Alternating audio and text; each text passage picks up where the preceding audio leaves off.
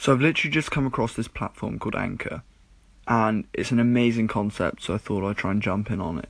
And effectively, this is just a quick little voice note to introduce myself to the platform. So my name's Harry. I'm 18 years old, and I live in the United Kingdom. And recently, I was voted as the second best student entrepreneur within the UK. And over the next year or so, I'm going to be giving talks all across Europe, um, some of the Europe's largest uh, teen entrepreneur events.